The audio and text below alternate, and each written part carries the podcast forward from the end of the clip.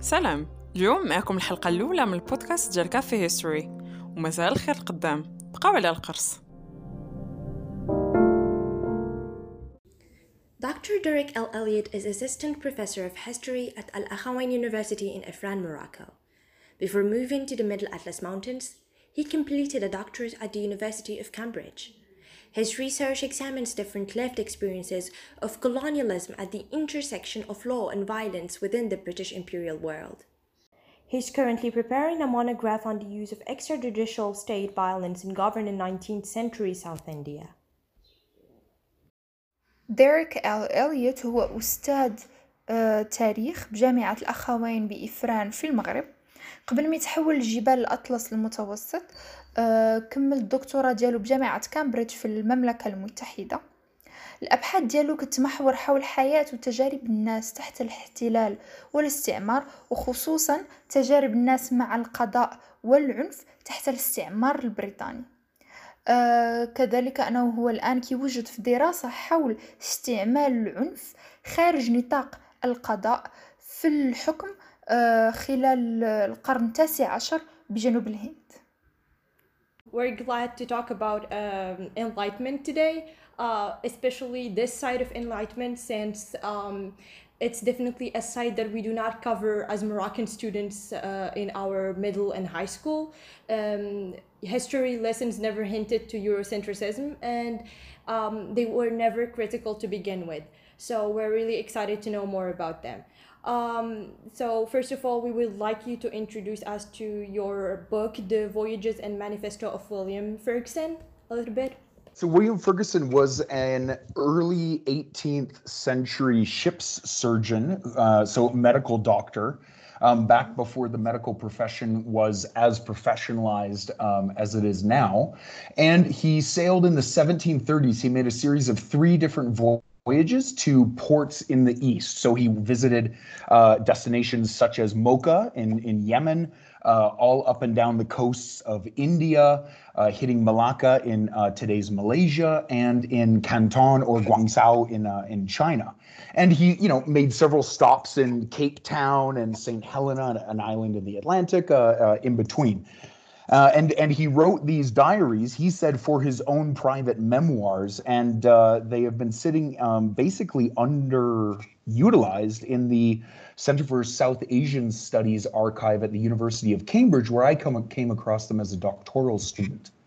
And so this book is published with the Hakluyt Society, which probably most of the listeners won't be familiar with, but almost every historian is because uh, the Hakluyt Society was founded in 1846 and uh, for this express purpose, a group of uh, scholars, such as, for example, Charles Darwin served on the first council of them, a name that should be familiar to just about anyone, right? Um, and and they publish these kinds of uh, uh, primary sources along with scholarly annotations and a, and an introduction. And so what really stood out to me about this particular guy and why the Hakluyt Society um, wanted to go forward with um, publishing it is because he travels at a time uh, of the what what is commonly referred to as the early Enlightenment. So he's again in the 1730s. Um, and he spends a lot of time talking about the ideas, the, those popular ideas of the Enlightenment um, during his voyages. So it's more than just a standard travelogue. It also gives an interesting insight into an unknown, relatively common, although also, you know, educated and fairly well off uh, individual of that time.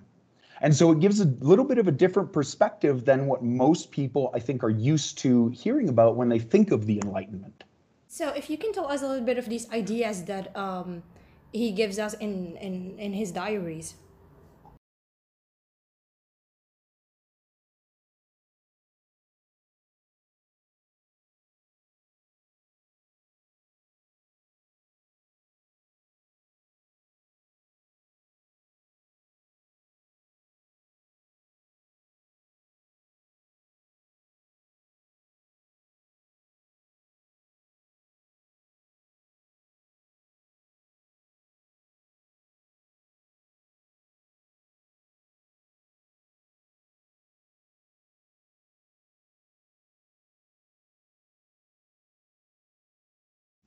And so the Enlightenment, typically how it's understood in the global North, is that it's this this this this 100 years or 150 years maybe 1650 to about the french revolution 1789 where europe really becomes re, europe emerges if you will as an intellectual economic and technological uh, uh, powerhouse if you will that opens the door to uh, european imperialism in places that it wasn't able to gain major inroads in before, or at least major territorial inroads. So I'm talking mainly about the Indian Ocean sphere here, conveniently ignoring what's been going on in the Americas for the last 200 years, right?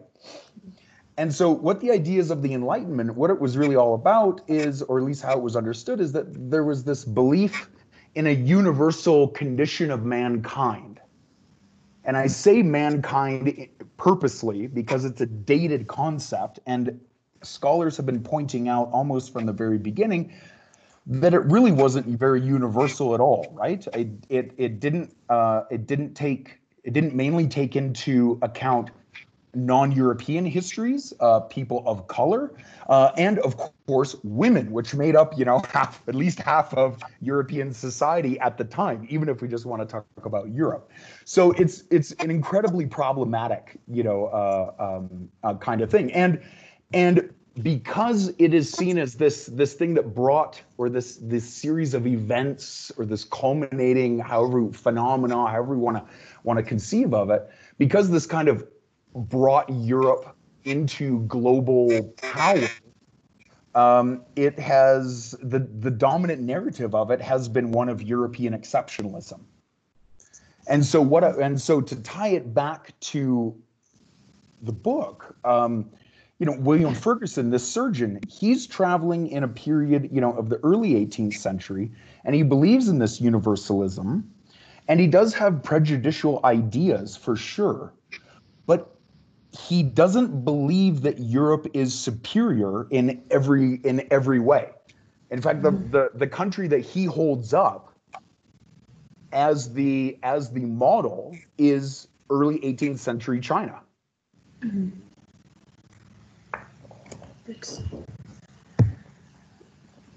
Okay. Okay, that's actually interesting. Um, um, what we want to ask next is um, why do you think um, was the historical narrative of this period of the Enlightenment exclusive to Europeans? Well, I mean, I think the way that Europeans considered it, um, in many ways, they considered it exclusively uh, to Europeans. Um, for the most part, a couple of times people were forced, like the uh, like um, like uh, in France during the French Revolution, when uh, former slaves rebelled in uh, what is today Haiti, or then the, the the the colony of Saint Domingue, you know, they challenged the very ideas of the Enlightenment, and you know, basically said, "Are we not men too?" You know, generals like Toussaint Louverture and others.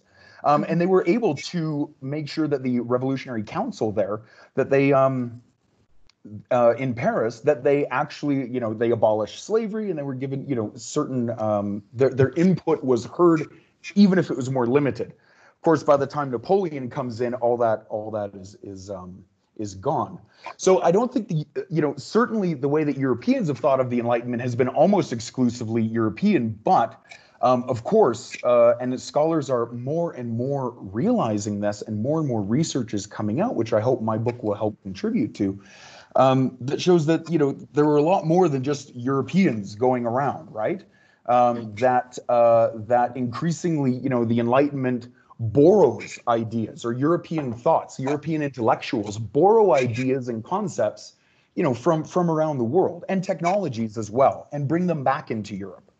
And um, what I wanted to know particularly is how can we link this to imperialism and especially um, um, if we take, for example, something that we know, uh, for example, North Africa and uh, the colonization of North Africa?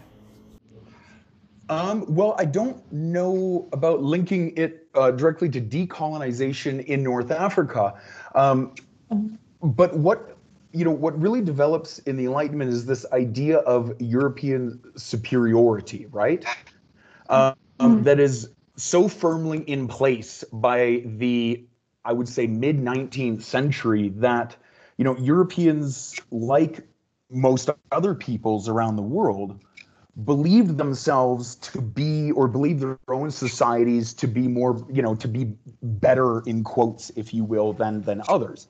And if we were read old uh, mughal travelogues or read old chinese travelogues or writings um, and and other arab, arab chroniclers you know this is this is generally a theme that that uh, flows through these things right most people in their societies tend to believe that their society at least is you know again air quotes, uh, even though this is a podcast, better in some ways than others, right? Hmm.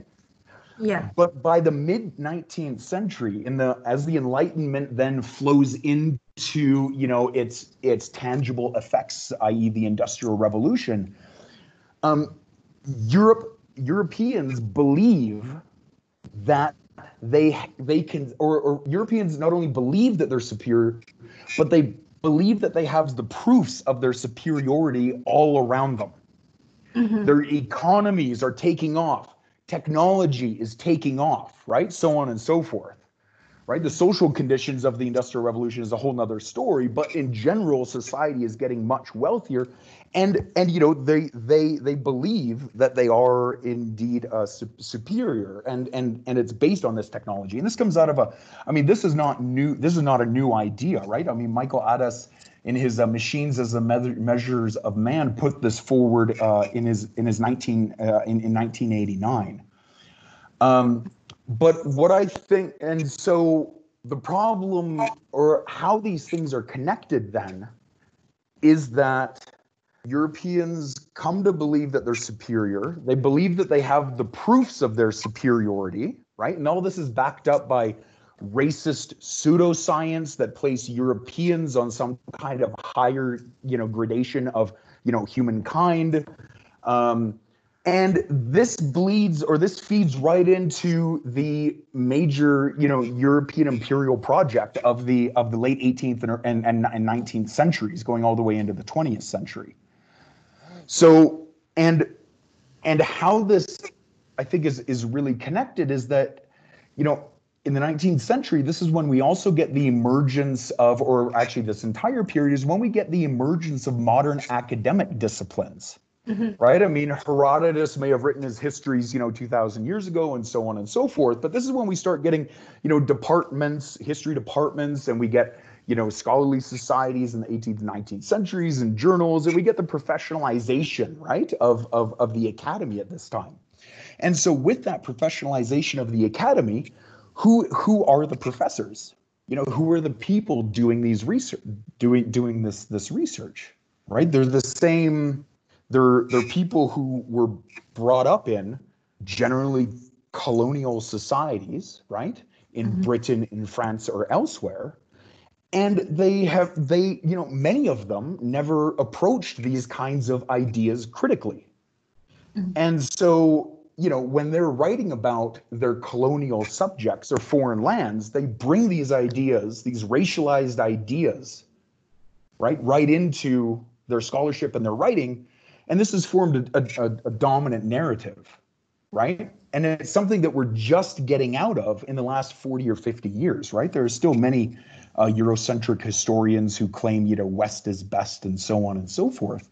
Um, but increasingly, you know, scholars are moving away from this and saying, no, there are much more inputs to things like the Enlightenment, and you know, we're discarding the racialized uh, tones of the of the earlier earlier historians, earlier scholars, so on and so forth, which is now you know a, a, a case in study in itself, right? Looking at colonial historiography, the ideas of foreign peoples, the ideas of you know basically non-Europeans in the world. You know, even though from our time, you know, colonialism might seem kind of distant, but you know, last big decolonization struggles arguably were in the 1960s, right? That's my father's lifetime, right? When my father was born, you know, India still had two years to go to its independence in 1947. So we have hundreds of years of, you know, if I can speak plainly, we have hundreds of years of what is often, you know, racist or at least racialized, you know, writing, you know, carried out by colonialists and colonial governments and so we're now in a process of revising, you know, um, to get a more we're trying to get a much more global picture, at least historians like myself are, you know, myself and many, many others. And so to bring that point up into decolonization, right? you know, today when we think about, you know, I'm, I'm assuming that that you and, and, and most of your, your listeners are familiar with the term post-colonialism, right? but mm-hmm. it often is only yeah. applied to countries that were former colonies. Mm-hmm.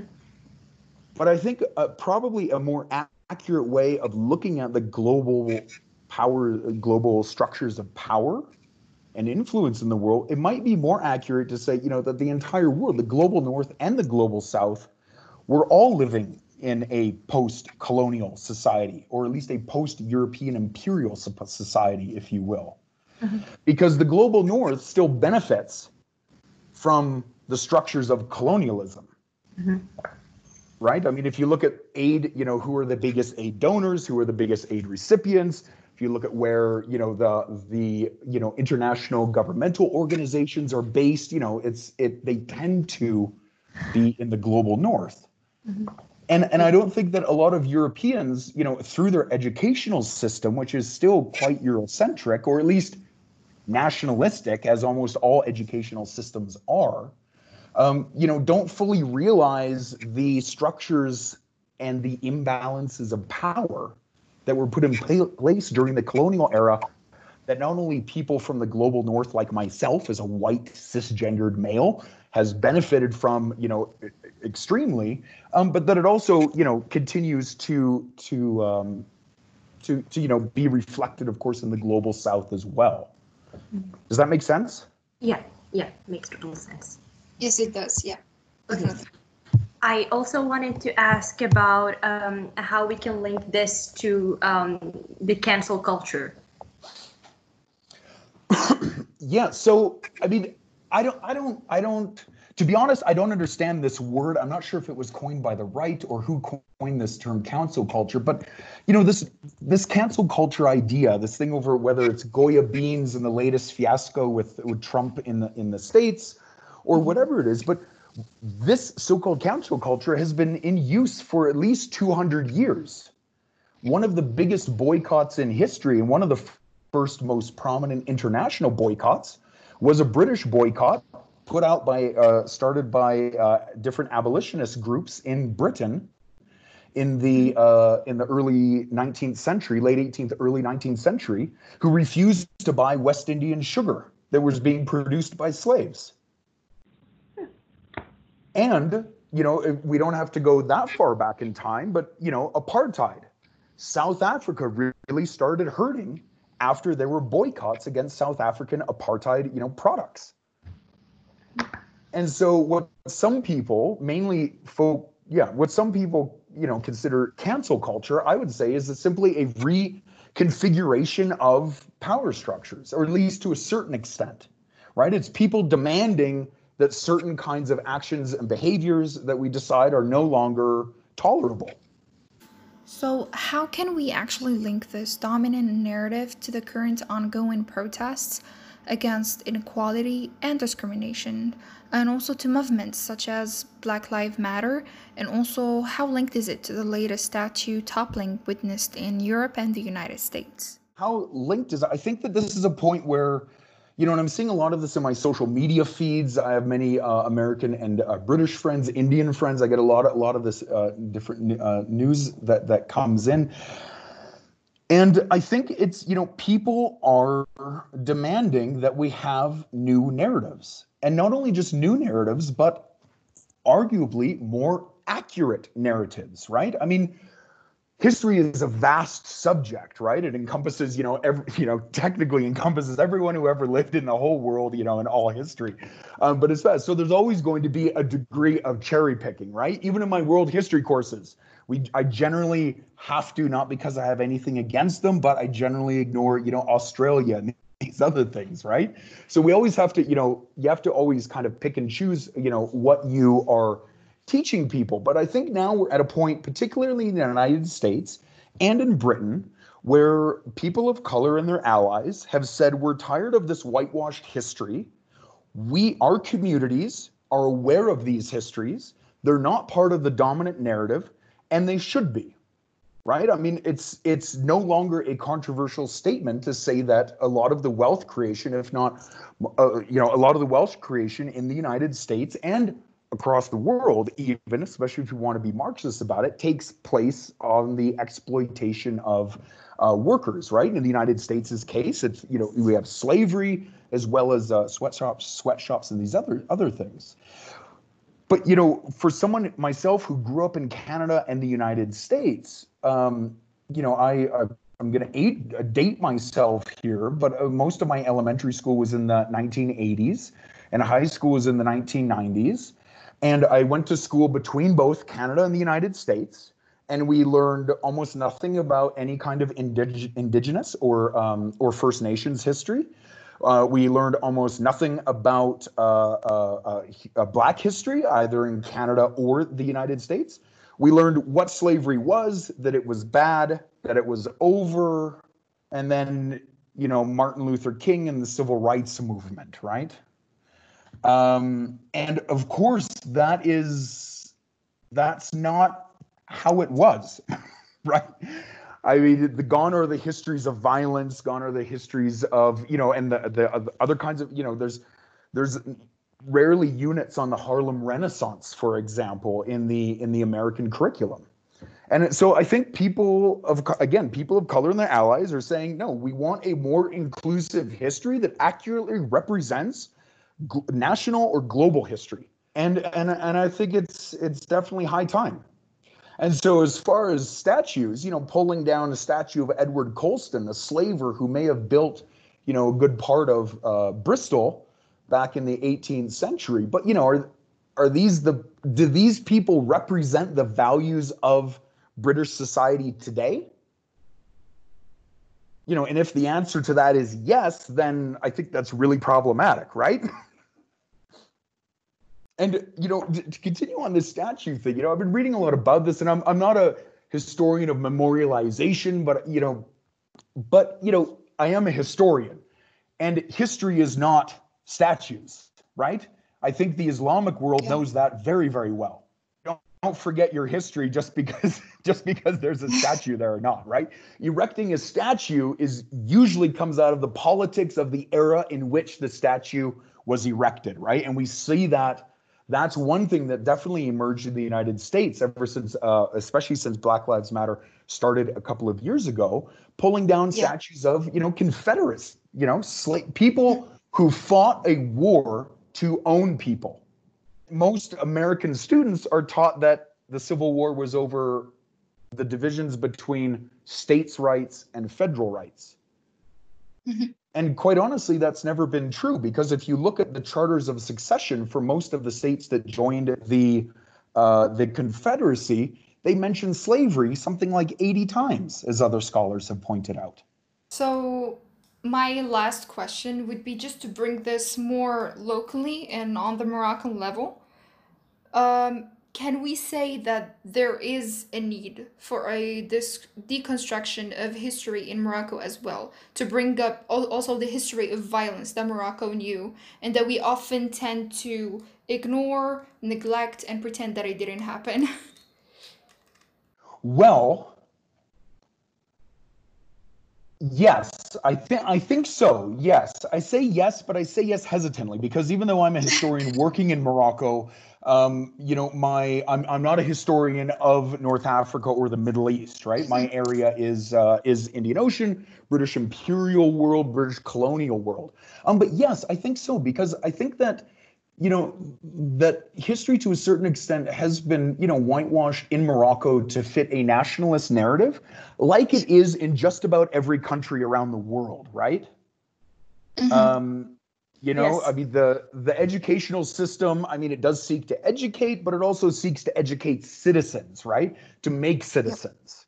Right, um, which is one thing that's different, you know, between you know historians, you know, working in the archives and these other things compared to you know the kind of history that's taught at um, in uh, in in secondary education. Um, so yeah, I mean, I think so. You know, I'm always struck because you know many of the narrative. Whenever I teach um, Arab history uh, at at AUI, you know, this this comes up a lot, and I ask them if you know if anything has changed in Morocco as a result of colonialism. And some people say it's better. Some people say, you know, there are these other things. But a lot of people say, you know, nothing really changed that much from, you know, pre, you know, 19, uh, pre 1912, you know, with the Treaty of Fez to, you know, to post 1956. You know, you have the figure of the Sultan who becomes king. You know, the king, you know, retains or, you know, resumes power, right? and brings the country along with you know Istiklal and other parties into into um, into independence. Um, but you know, I think colonialism, you know, definitely had a much uh, larger impact in Morocco in Morocco than is uh, often commonly um, acknowledged. I mean, in even in ways that might seem relatively meaningless to all of us, like what date, what day is it today? You know, the fact that the you know Yeah. right? I mean, we're using a Christian calendar in Morocco. Yes. We might politicize it by calling it, you know, common era now or whatever, right? But, but you know, could you imagine going back, you know, in Fez 300 years and and telling them about this? Yeah, they will be they will be shocked. They would be completely shocked, right? Absolutely. Um, so, and you know, we'd probably be shocked too because a lot of things that are considered traditional Moroccan, you know, aren't that that old either, right? Exactly. Um, In Morocco, it's Saturday, Sunday. Yeah, right. but in other Although I think this is very clever because, as we all know, most things shut down Friday afternoon. So I think this is a good way of working out a two and a half day weekend. So I think I Yeah. think I think they've got the the the, the right trick. exactly yeah. But ab- absolutely, you know, and I mean, yeah. So you know, and we all know the other kind of cultural things, right? I mean, the coffee culture in Morocco, and of course, you know, the the patisserie, and you know, these other things, right? I mean, these are kind of obvious things. Um, exactly. But you know, one thing that that's looked at is you know I, I hear from a lot of students, and you know, for a lot of people, colonialism is simply the structures in which they were born and have to operate, right? Um, and for a lot of people, you know, colonialism may have been quite beneficial, or they may have done quite well under it. And especially looking at our next door neighbor to you know Algeria, if you look at their decolonizing decolonization struggle, it's of course much more violent than uh, than Morocco's decolonization struggle. Um, but you know, people were killed. You know, Moroccan uh, freedom fighters were were gunned down in the Casablanca uh, Marché, Yeah. right? You know, and and those are you know that's certainly not the only incidents of of violence. Um, and and and I do think that you know colonialism, you know, it's it's something that gets you know that gets sanitized. I think quite quickly. Um, and I think what a lot of people don't necessarily realize is just how racialized it was. I mean, people were simply not treated equally. There was this thing that, that the the the the the uh, very famous Indian historian and theorist uh, Partha Chatterjee called the rule of colonial difference.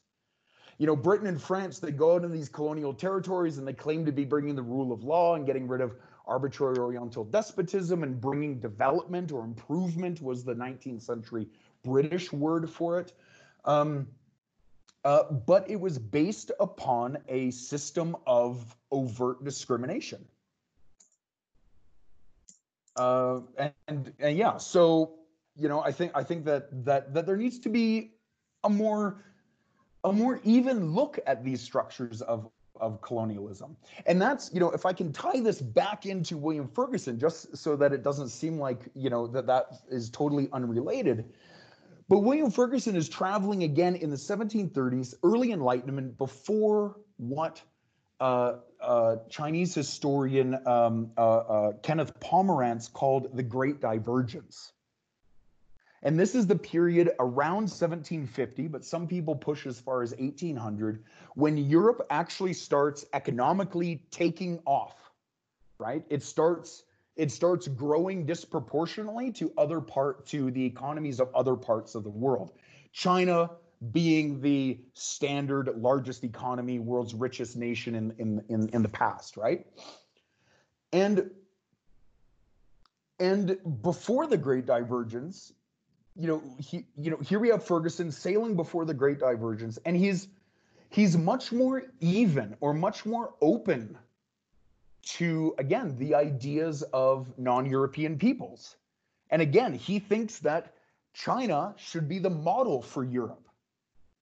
And he, you know, he sails in the 1730s. He doesn't actually sit down to write his diaries until the 1760s, 30 years later, when he's an old man in retirement. And he still believes that China is the model that Europe should be looking toward.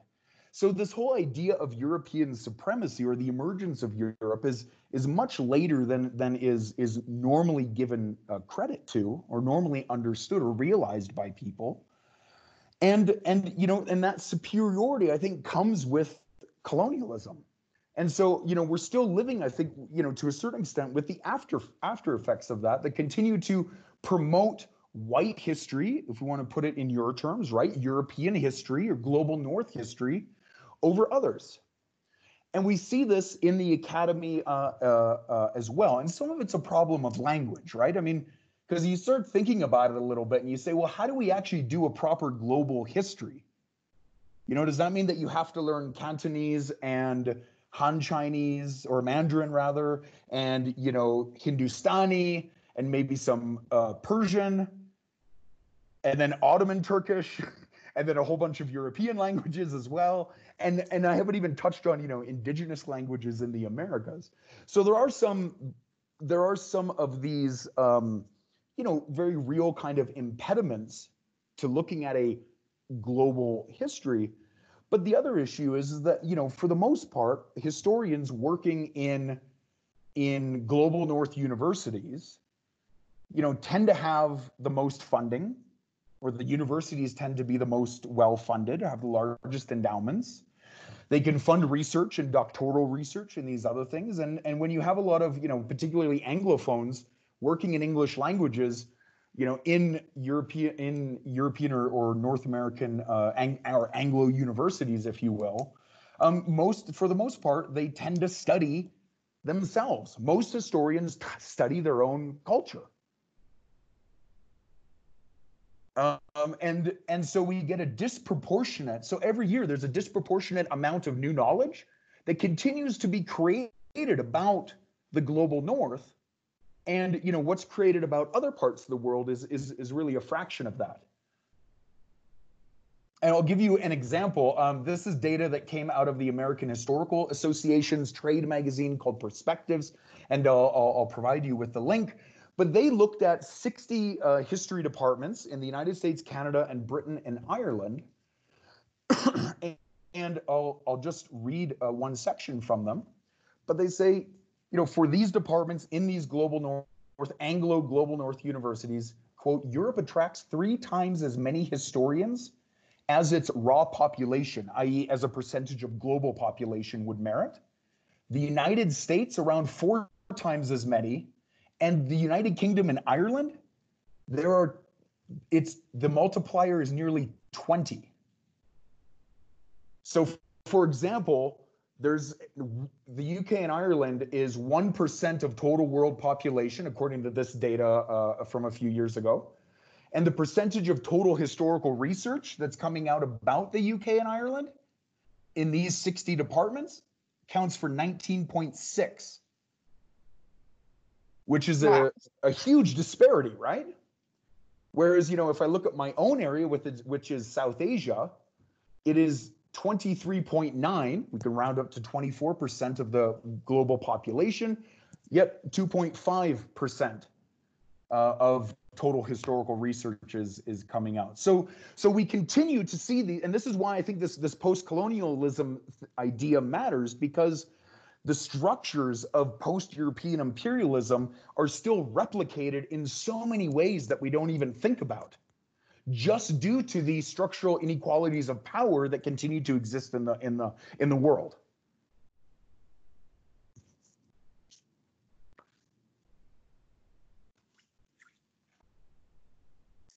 Yes. Thank you a lot, Professor.